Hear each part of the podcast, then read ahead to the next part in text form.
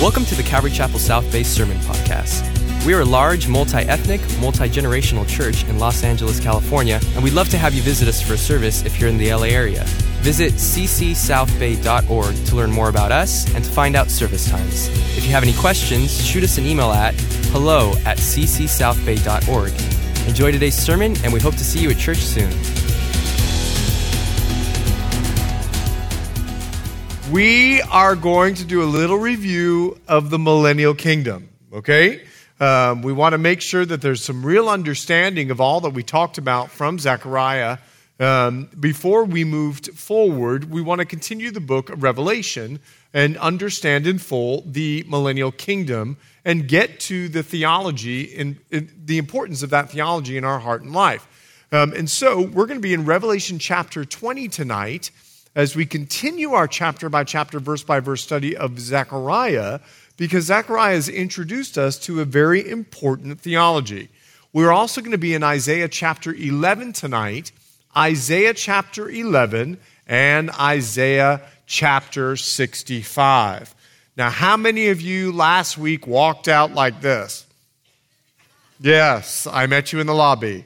Uh, and I want to encourage you um, to uh, what we did was we decided that we would put together a graphic that would make things a little bit simpler for us um, and uh, in regards to our review tonight. And so we'll be taking a look at that uh, in just a few moments as we continue our verse by verse study through Zechariah. Now, let me encourage you remember, if you've forgotten, it's Christmas this week, okay?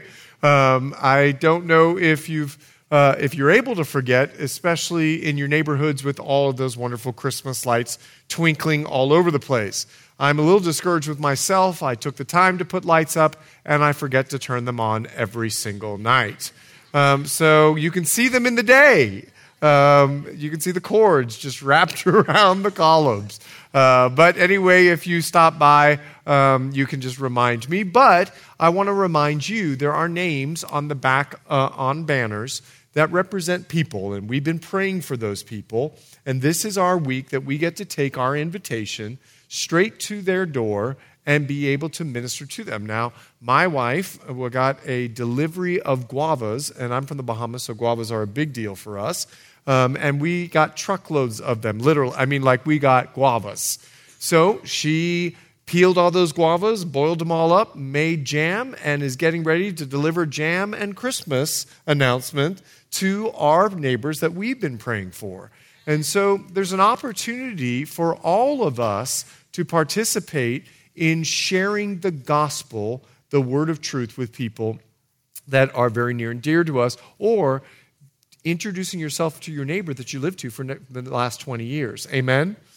How many of you know your neighbor's first name? Like you know your neighbor's first name. How many of you don't? This is your opportunity. All right. Let's go to the Lord in prayer as we prepare our hearts. Father, we are so thankful for your word.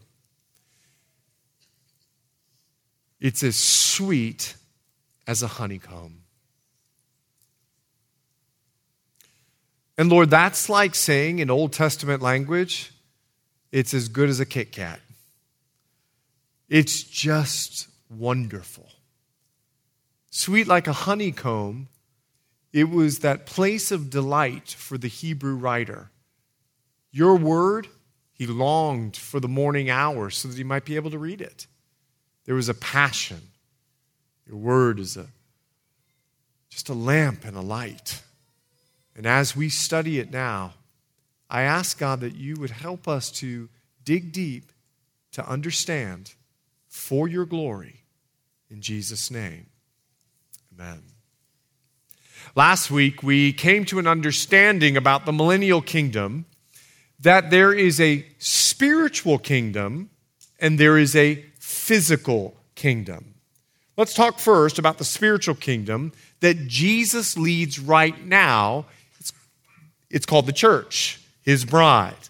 In John chapter 18, 36, when Jesus was talking to Pilate, he said that my kingdom is not of this world. And what he was communicating was he does not have a political reign in his first coming. In his first coming, he was describing to Pilate more of a spiritual kingdom. I didn't come to establish a political rule. The Jews did not understand that. It's a spiritual kingdom, a spiritual kingdom in which he reigns in heaven. Paul would say this of that spiritual kingdom in 2 Timothy chapter 4 verse 18. And the Lord will deliver me from every evil work and preserve me for his heavenly kingdom. To him be glory forever and ever. Amen. Jesus is the King of heaven. He is the ruler of the church, his bride. He doesn't refer to as ruler, though he is our ruler and our king. We are his subjects. He loves us so dearly, he calls us his bride. We studied last week, Colossians 1 would confirm this. He's the head of the church. And Peter would even go so far in 1 Peter chapter 2 verse 9, he would say, "But you're a chosen generation, a royal priesthood, a holy nation." And what I want you to note is the present tense. You are a holy nation, his own special people, that you may proclaim the praises of him who called you out of darkness into his marvelous light. This is something for us to do now as we live in this spiritual kingdom with Christ in our hearts. But there also will be a physical kingdom one in which Jesus will rule and reign on the earth ruling over the entire world. It's to fulfill a promise. You remember Psalm chapter 2. The Father says to the Son, Ask me, ask me for an inheritance, and I will give you the nations. And God fulfills his promise in Psalm chapter 2 with a physical kingdom that Jesus Christ will rule and reign over. If you remember, Zechariah introduced us to this truth. You'll see it in Zechariah chapter 2, verse 10 and 11. Sing and rejoice, O daughter of Zion, for behold, I am coming and I will dwell in your midst. I'm going to come to earth and dwell in your midst. Do you remember what the angel said? When Jesus ascended, they said, in the same way that he left, he will come back. He will come back to earth where he will rule and reign. Many nations shall be joined to the Lord in that day, and they shall become my people. And I will dwell in your midst, re emphasizing the point. Then you will know that the Lord of hosts has sent me to you. Even the Psalms would proclaim.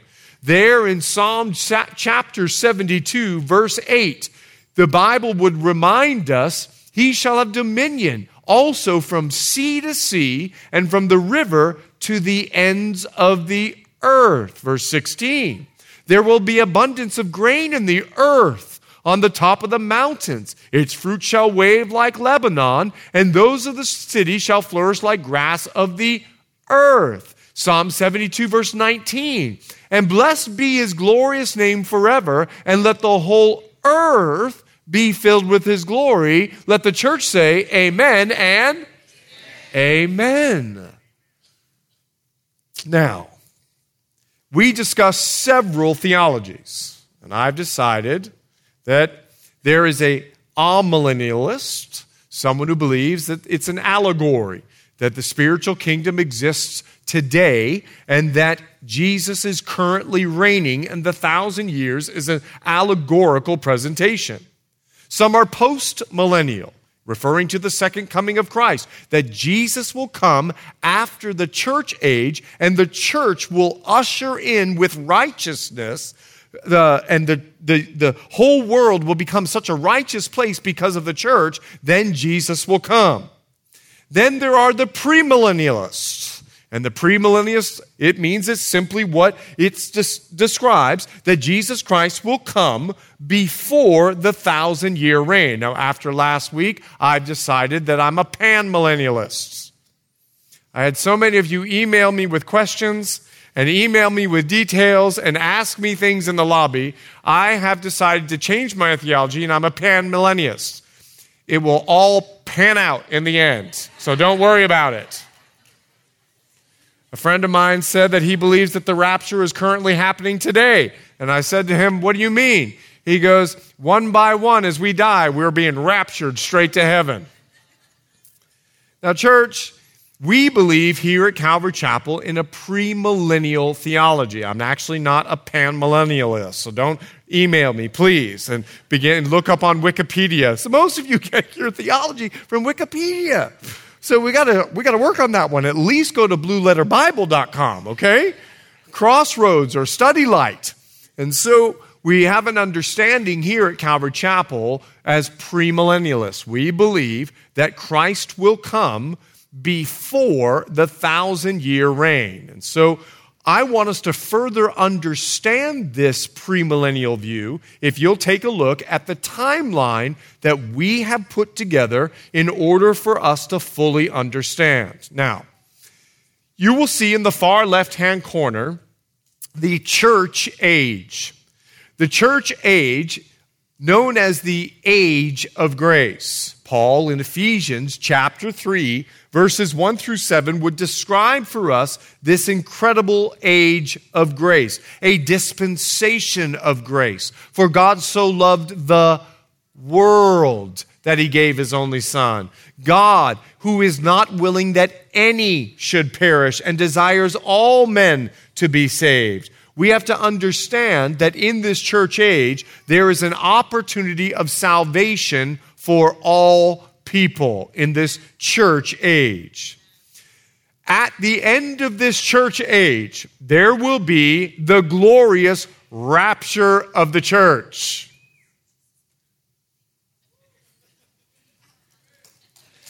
I'm just hoping one day when I'm preaching it, it'll happen.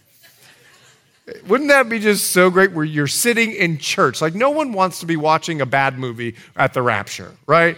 Like, no one wants to be upset with their wife at the rapture. Just think, like, as you're on your way to meet Jesus in the clouds, like you and your wife are solving a problem. You know, it's kind of like, okay, look, we're going to be for eternity. Now we know it's for real. Can we just get along, right? So, the rapture is going to happen. 1 Thessalonians chapter 4 helps us understand the rapture theology, but we also see a type and picture of the rapture in the book of Revelation. If you remember, Jesus introduces us to the revelation in Revelation chapter 1. In Revelation chapter 2 and 3, we have the seven letters to the churches. This would be referred to as the seven churches or the seven complete age of the church. This, the, uh, that would be known as the church age in Revelation 2 and 3. In chapter 4, a dynamic happens with John, who is a believer. The angel of the Lord says to John, Come up here in Revelation chapter 4, and John is caught up the idea of that is that at the end of the church age, we see a type of rapture in the Apostle John. Now, some of you will say, wait a second, you've got a space between the rapture and the seven year tribulation. Aha, you're very smart.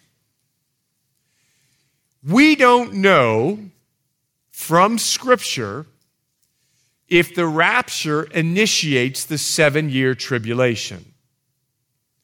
The rapture, imagine millions of people are gone. Imagine car accidents on the 405. Imagine with me planes dropping out of the sky with no pilots.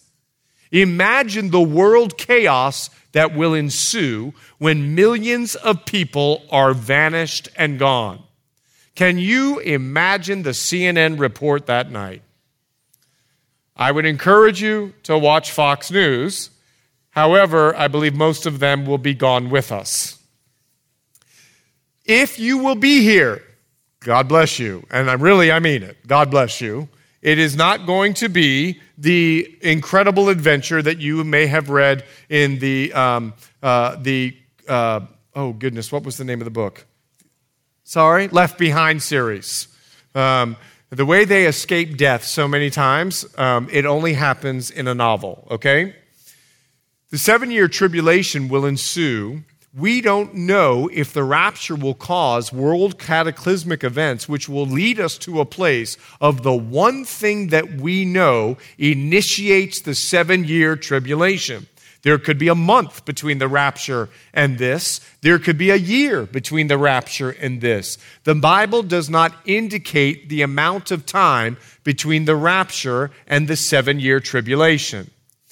The only thing that we know initiates the seven year tribulation is the signing of a peace treaty between the Antichrist and the nation of Israel. When that peace treaty, the covenant, is signed between the Antichrist and Israel, and if you're taking note, that's in Daniel chapter 9, verse 27. On that day, start counting 1,260 days because you have entered the first half of the tribulation period. It is three and a half years on a lunar, not solar calendar because this is a Jewish book, not an American book. Okay? This is a book written by a Hebrew God who we know was a lunar 30 day calendar. Three and a half years would be 1,260 days. In the middle of that seven year tribulation, you'll see just a demarcation of another three and a half years. The Antichrist will sit on the throne of God on the newly built temple.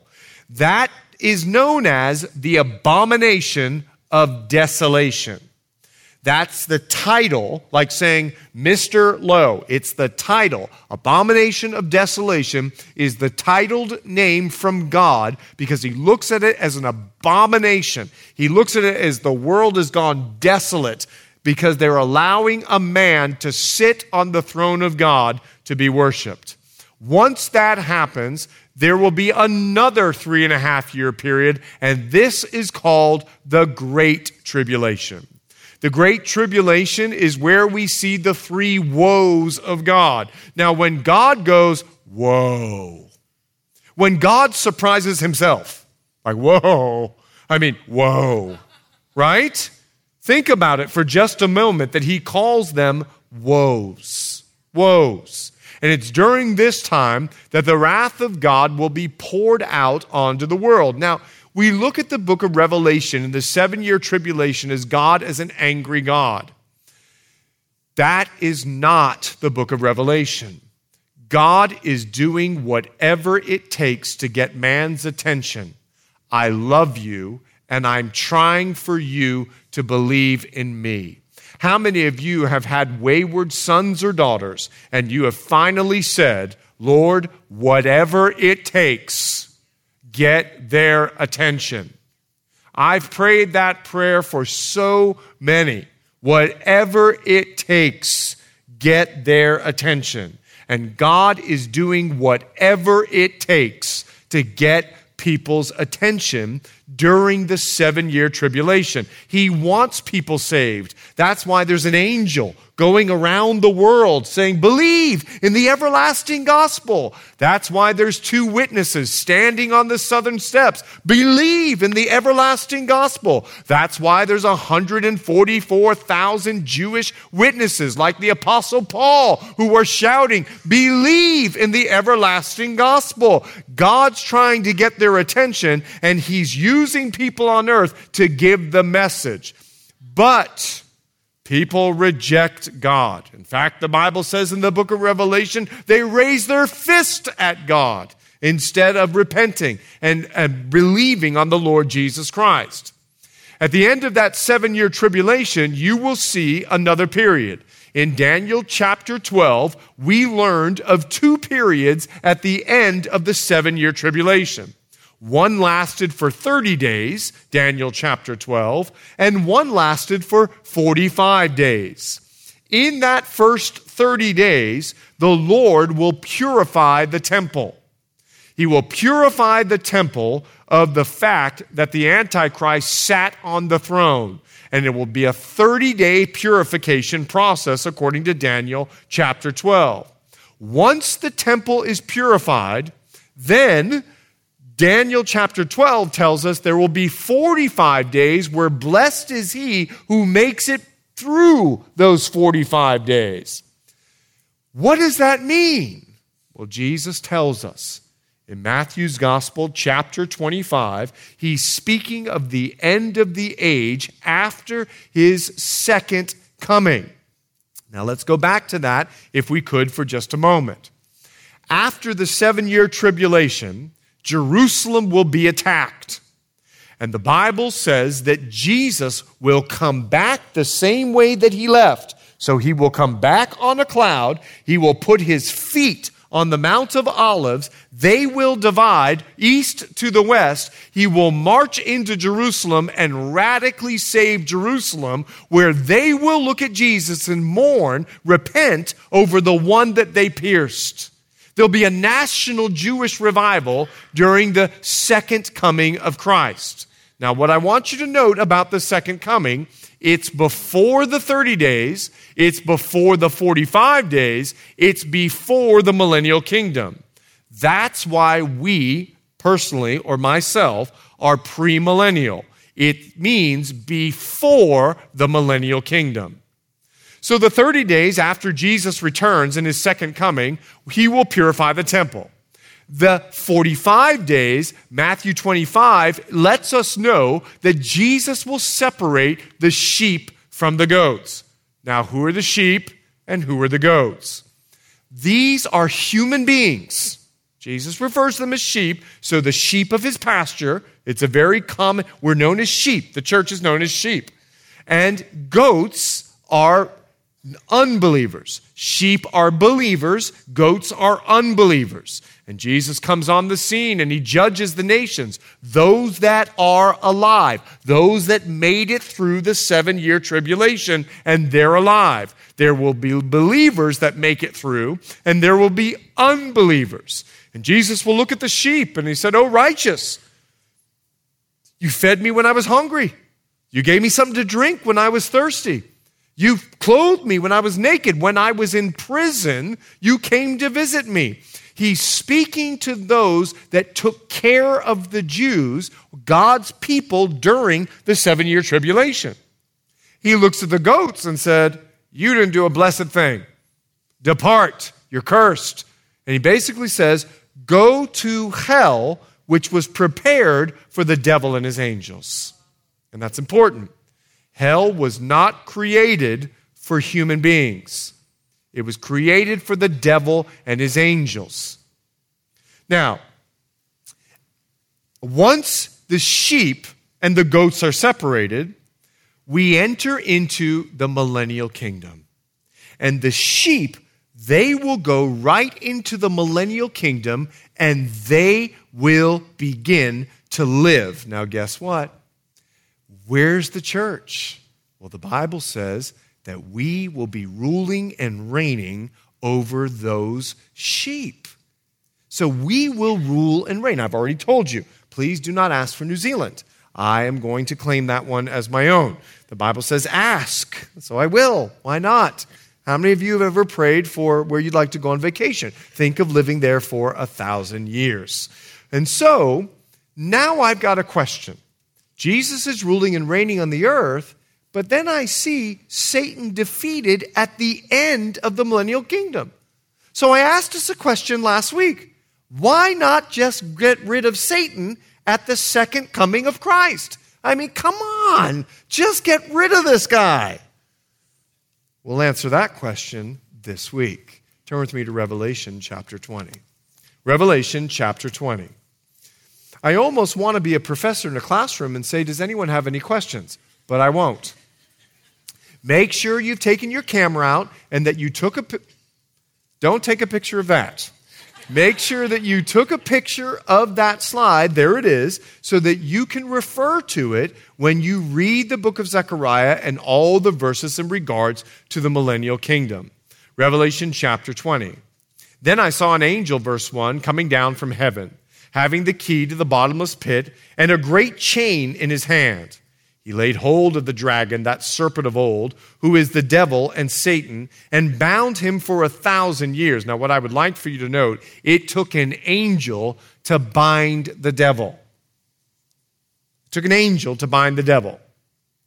And I want to encourage you be careful when you are praying and you start talking to the devil. Prayer is reserved communication for God. Keep that in mind. Prayer is reserved communication for God.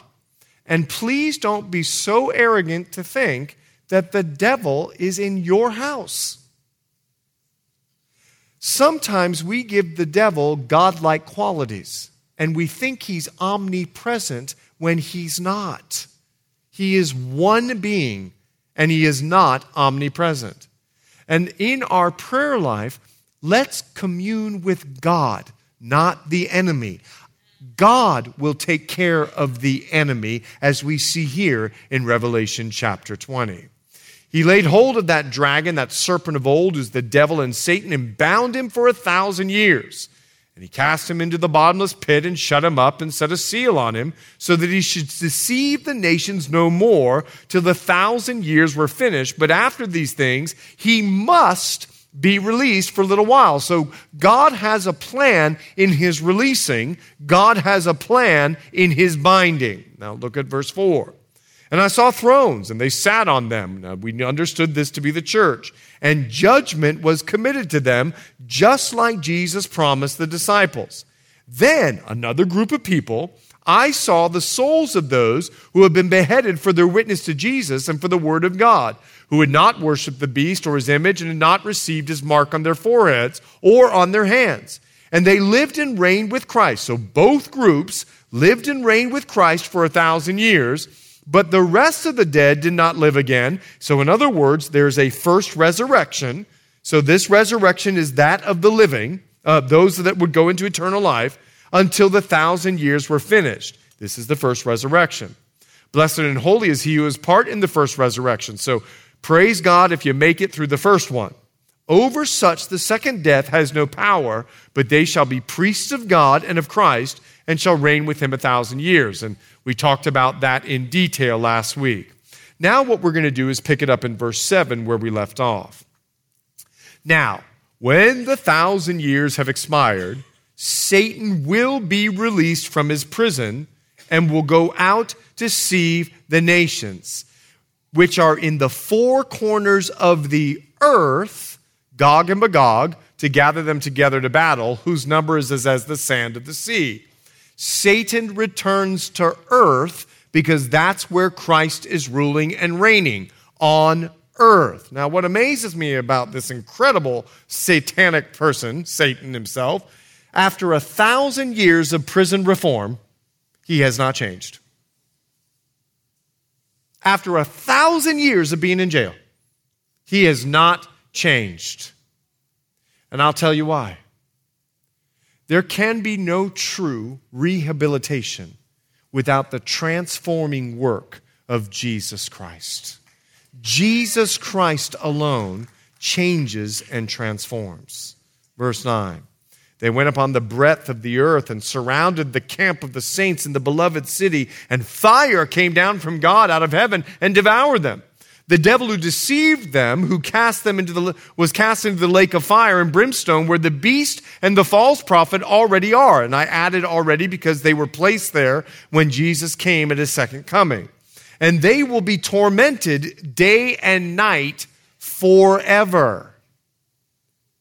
Gang, listen up. Satan is led out to deceive the nations after a thousand years. Why? Christ is reigning on the earth. Christ is reigning on the earth because God has fulfilled his promise to his son. You'll see it on the screen. It's uh, Psalm chapter 2, verse 8. God says to his son, Ask of me, and I'll give you the nations for your inheritance, and the ends of the earth for your possession. Satan is released to the earth to destroy the work of Christ. He's been just trying to destroy the work of Christ since Adam and Eve. I don't know if you know this. Cain means I got him. In other words, Eve named Cain, he will crush the serpent's head. This is the one. Do you know what Abel means? Eh, that's what Abel means. Eh, we had another one. That's what Abel means. Eh. And what did Cain do to the righteous line? Kill. Satan has tried to destroy the righteous line at each and every generation of the church. He's tried to corrupt the line by putting such people like Rahab the harlot into the line, not knowing that Jesus would come to seek and to save not just Jews, but Gentiles alike. Church, God has been redeeming and saving this incredible Davidic line. Now, this is not the only promise fulfilled by God in regards to the millennial kingdom. Jesus was promised the earth. He was promised to rule and to reign. But there are other covenants, other promises that God has made that need to be fulfilled. For example, God has given the Jews a forever land covenant. And this land covenant can be found in Genesis 15. It can be found in Numbers chapter 34. It stretches from the river Nile to the river Euphrates. The Jews have never possessed the full extent of the promised land. And so, the millennial kingdom will be a fulfillment of God's promise to the Jews, and they will finally possess all of the land that God prophesied that they would possess. There's also a Davidic promise, a promise to David that he would have someone that would rule and reign on after his line forever, that his line would not die, die out that there would be an heir that would reign forever. This is fulfilled in the Davidic, this is fulfilled in the millennial kingdom and stretches right into the eternal kingdom. But also the new covenant.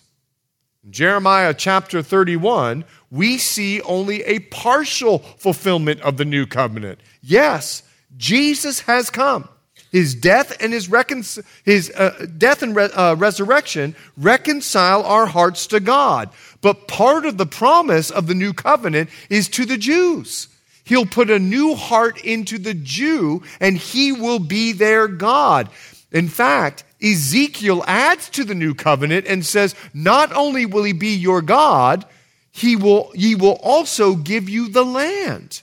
Now, that scripture is found in Ezekiel chapter 36, verse 28.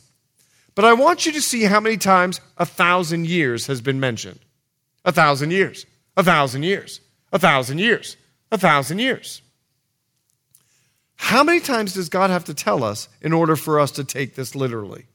And if he told us that, Mary, that a woman, a virgin woman, would give birth to a child, and it literally happened, is it possible that this is literal? I believe it to be so.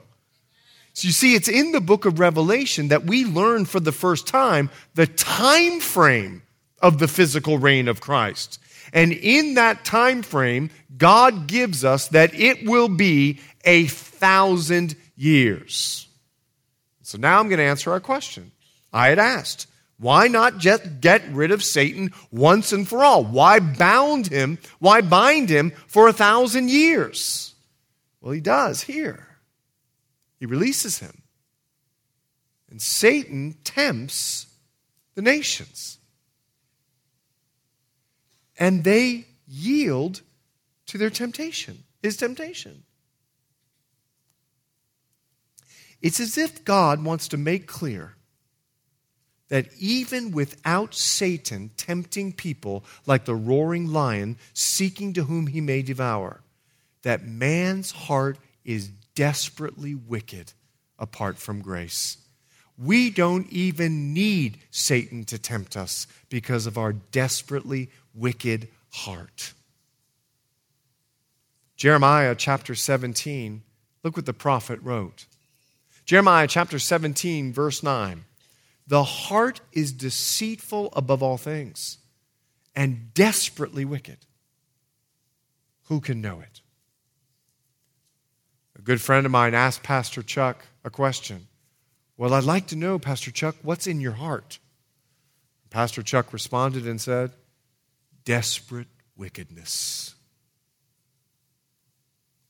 Think about that for just a moment. For a thousand years, there will be no devil. And what I want to describe for you right now, as you sit in the shock that these people would rebel against God. For a thousand years there is no devil. And not only that, turn with me to Isaiah chapter 11. I want you to see what else is happening in this thousand years. Over the course of this millennial kingdom, Isaiah lets us know the kind of environment that we will have an opportunity to rule and reign with Christ. Take a look. It's Isaiah chapter 11, verse 1. There shall come from a rod from the stem of Jesse, and a branch shall grow out of his roots. The Spirit of the Lord shall rest upon him the Spirit of wisdom and understanding, the Spirit of counsel and might, the Spirit of knowledge and the fear of the Lord. Wouldn't you love for the President of the United States to be defined by verse 2?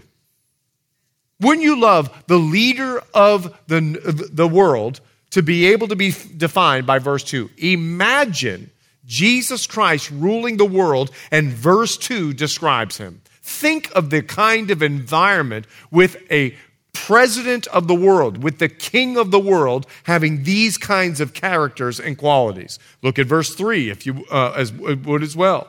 His delight is in the fear of the Lord. He shall not judge by the sight of his eyes, nor decide by the hearing of his ears. But with righteousness he shall judge the poor, and decide with equity for the meek of the earth. He shall strike the earth with the rod of his mouth, and with the breath of his lips he shall slay the wicked. Righteousness shall be the belt of his loins, and faithfulness the belt of his waist. If you're an attorney, we have no need of you in the millennial kingdom. Because he is the prosecutor, he is the defender, he is the judge, and he is the jury and every decision that he will make will be absolutely right. Imagine having a ruler that every decision they make is right in the sight of man and the sight of God. Everyone will go, That's the best decision. That's another great decision. That's another great. That's enough. Now, I know that's hard to imagine in the United States of America where we are divided 50 to 50%. Let me tell you something. We can put a spin on any decision that anyone makes. But imagine the king of the world making decisions for the world, and the whole world goes, That's a great decision. This is the kind of world the millennial kingdom is going to be. Look at verse 6. The wolf now, please get your theology right. It does not say that the lion will lay down with the lamb. I know that's two L's. It says the wolf shall dwell with the lamb, the leopard shall lie down with the young goat. The calf and the young lion and the fatling together, and a little child shall lead them. The cow and the bear shall graze, so all, we've all become vegetarians. Their young ones shall lie down together, and the lion shall eat straw like the ox. The nurse, this is the one I love. The nursing child shall play by the cobra's hole. I ain't going near a cobra. Millennial kingdom or not. Goodness. I don't know how you can redeem a cobra. And the weaned child shall put his hand in the viper's den. Try doing that today. They shall not hurt nor destroy in all my holy mountain, for the earth shall be full of the knowledge of the Lord as the waters cover the sea. Paul defines the knowledge of the Lord in Ephesians chapter 3 as the love of Christ. Who can know, he says, the height, the width, the depth, and the length of the love of Christ? Everyone is going to be loving, even cobras, even lions. Oh, it's my little cow friend. You want to speak cow today? I mean, just imagine the scene as you see. Sorry, as you. I should apologize for that. I don't know if cows and lions will talk. Okay. But what the Bible is making clear is in the millennial kingdom on the earth there is going to be environmental transformation. Isaiah chapter 35 tells us that the desert is going to bloom. Saudi Arabia is going to be green with flowers and corn growing all over the place.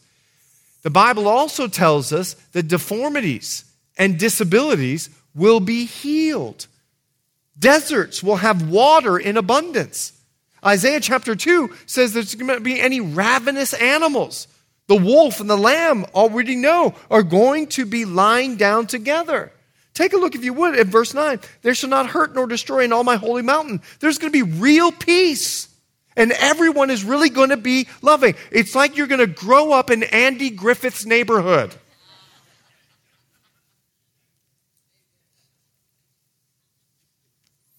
I don't, that was not in my notes. I have no idea where that one came from. And if you don't know who Andy Griffith is, God bless you. You shouldn't. What was the son's name? Opie? There we go. Okay. I wouldn't even know a wholesome show to communicate today eh, to be able to communicate what I'm trying to get across.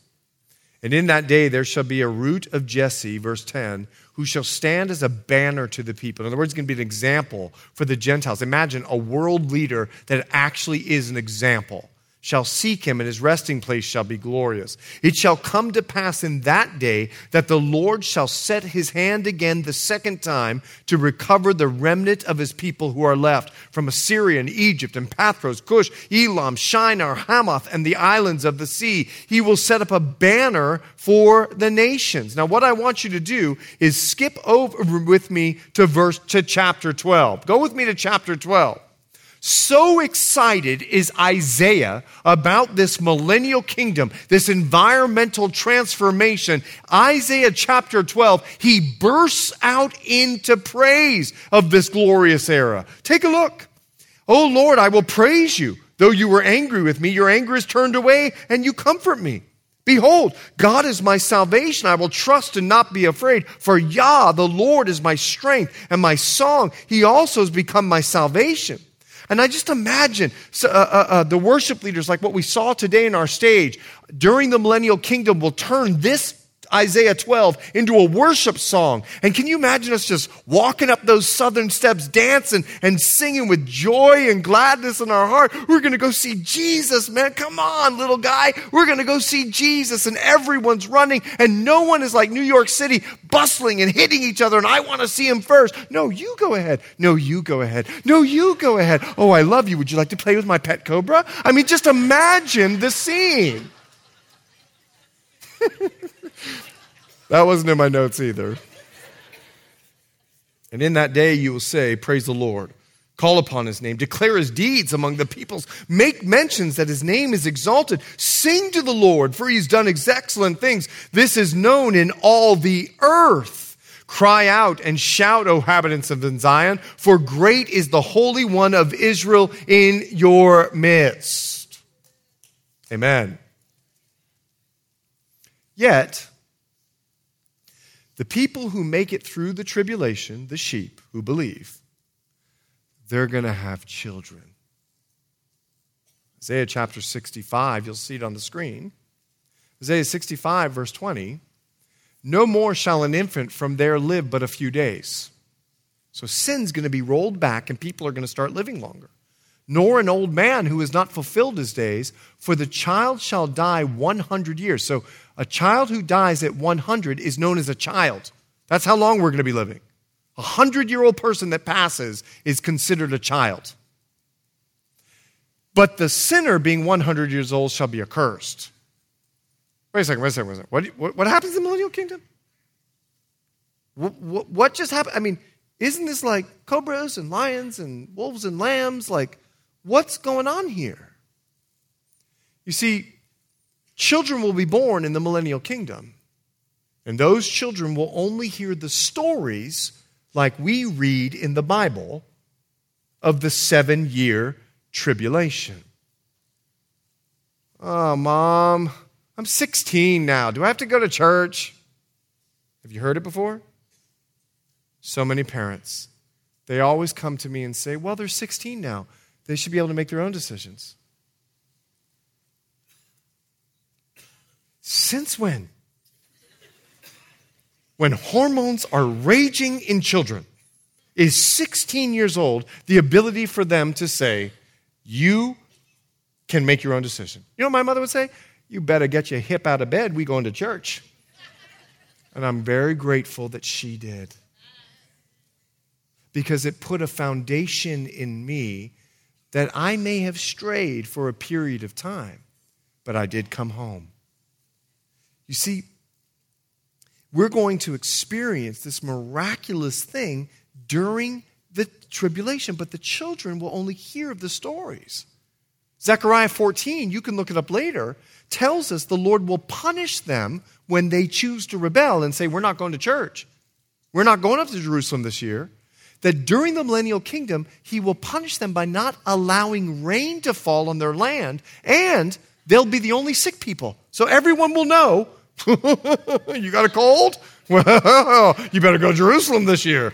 So as soon as you sneeze, you know, never mind, I was going to say something.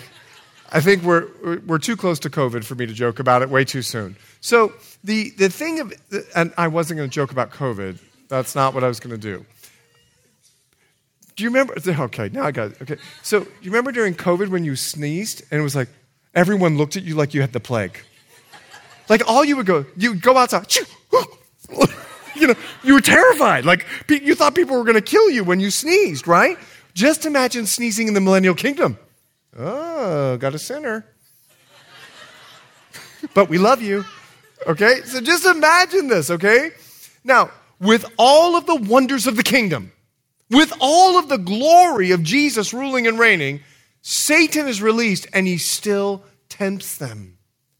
And the Bible says he deceives them. In other words, he leads them astray. Why would, you, why would Satan want to lead them astray from going up to Jerusalem to worship? Because he wants to be worshiped still.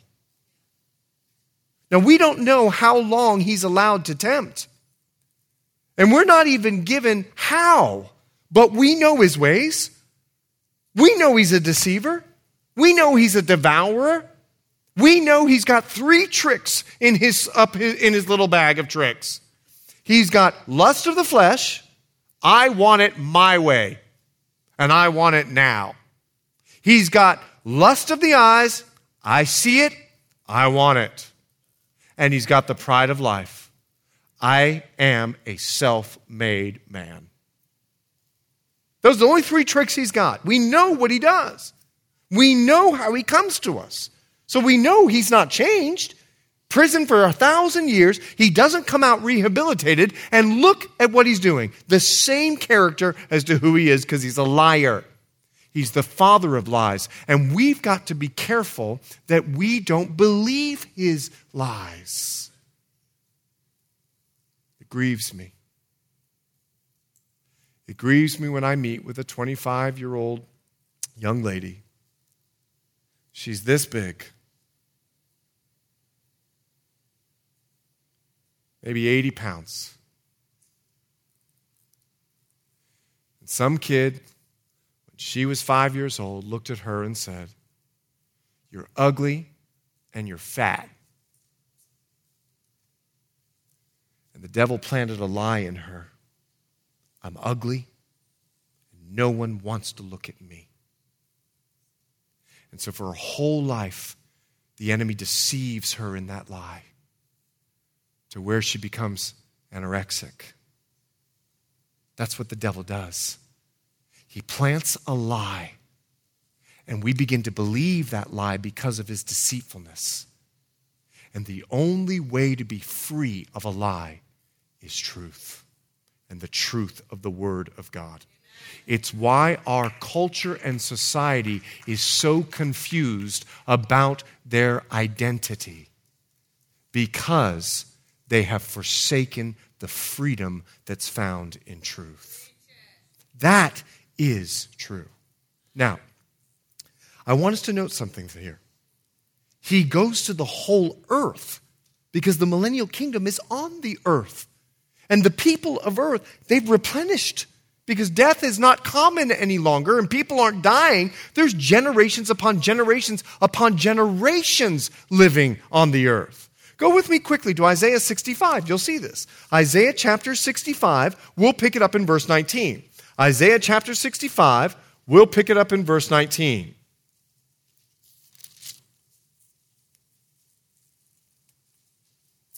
I will rejoice in Jerusalem and joy in my people.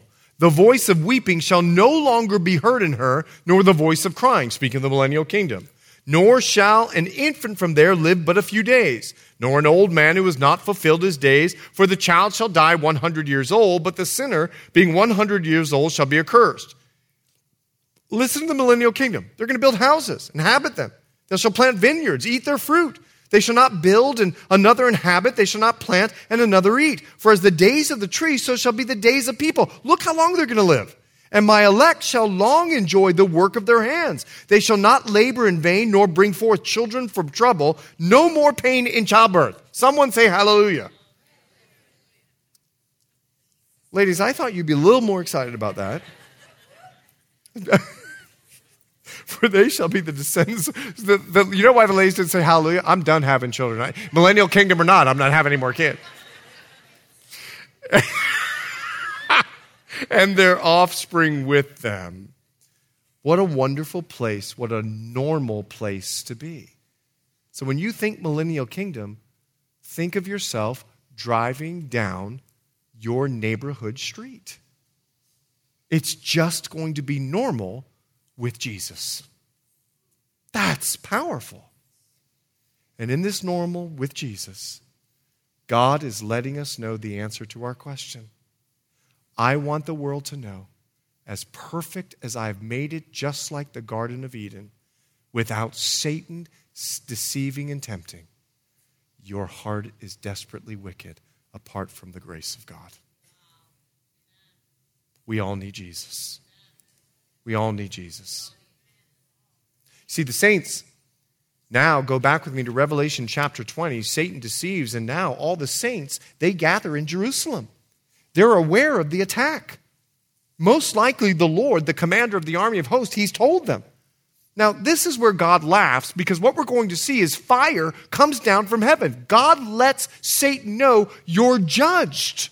You are judged, period. And John identifies Satan there in Revelation as the deceiver. And let me explain why. He has probably possessed some human being who is leading the rebellion, and John wants everyone to know it may look like this, but it really is the devil. I know some of the things that we listen to and watch sound really good and make us laugh. It looks a certain way, but it's the devil. And we've got to be careful.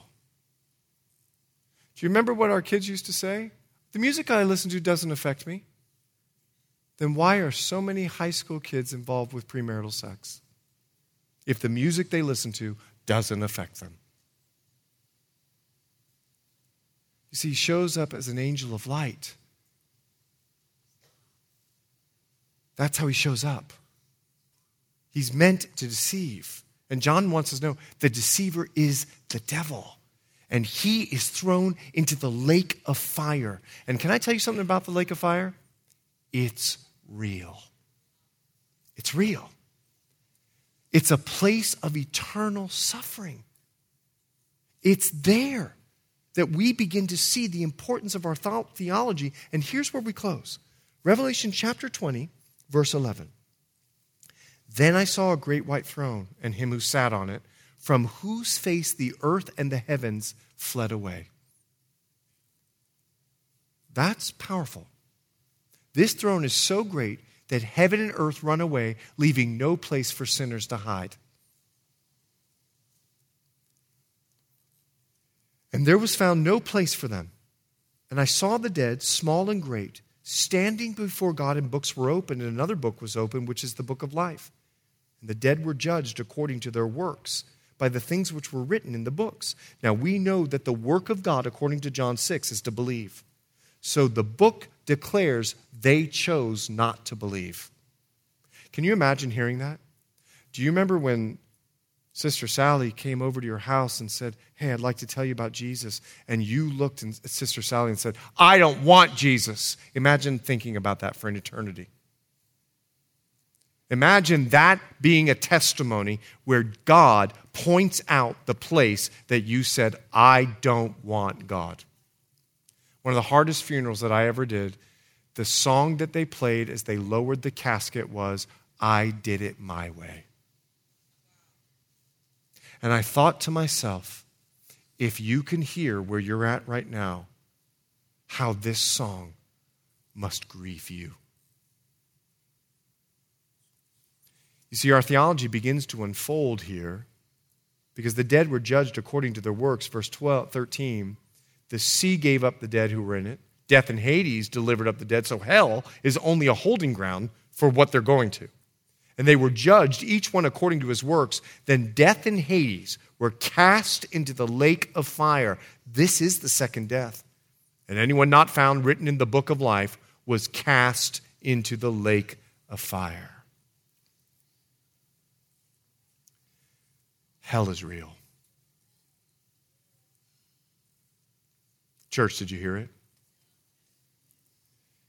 And before God will ensue the eternal kingdom in Revelation 21, all sin must be eradicated. And that includes sinners. Calvary Chapel South Bay, Zechariah is important.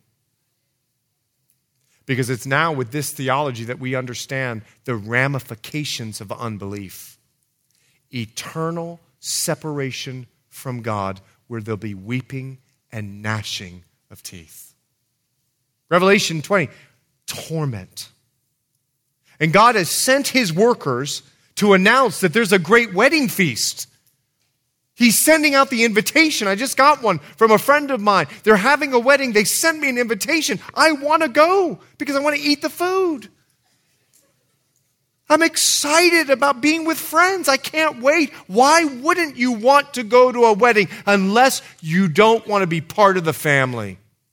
Well, I'm not going to that wedding. Church, our job, we are delivery people. We're postmen, post ladies, sending out the invitation to the wedding feast. Come one, come all. There's going to be a feast with God, and this feast will save you from hell. It's real. The application of our theology is to fulfill the Great Commission in our lives. At all costs. Let's pray. Father, we're so grateful for your word. Power. Grateful for those on a Sunday night, uh, excuse me, a Thursday night, right before Christmas, would say, We want to know the word. And now, with a deeper understanding of this theology, please do not let us just know something, but let us live something and give us the power by your Holy Spirit with the knowledge that there is an eternal place separated from you where people will be tormented.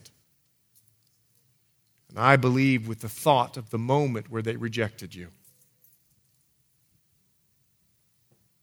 Fill us with your spirit. Like Acts chapter 4, give us more boldness that we might be a witness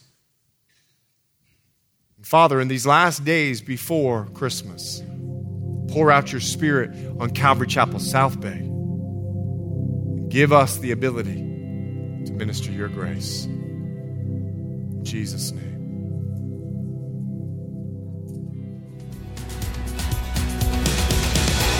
Thanks for listening, and we hope you were encouraged by today's message. If you have any questions or just want to check us out, make sure to visit us at ccsouthbay.org God bless you guys, and we'll see you next week.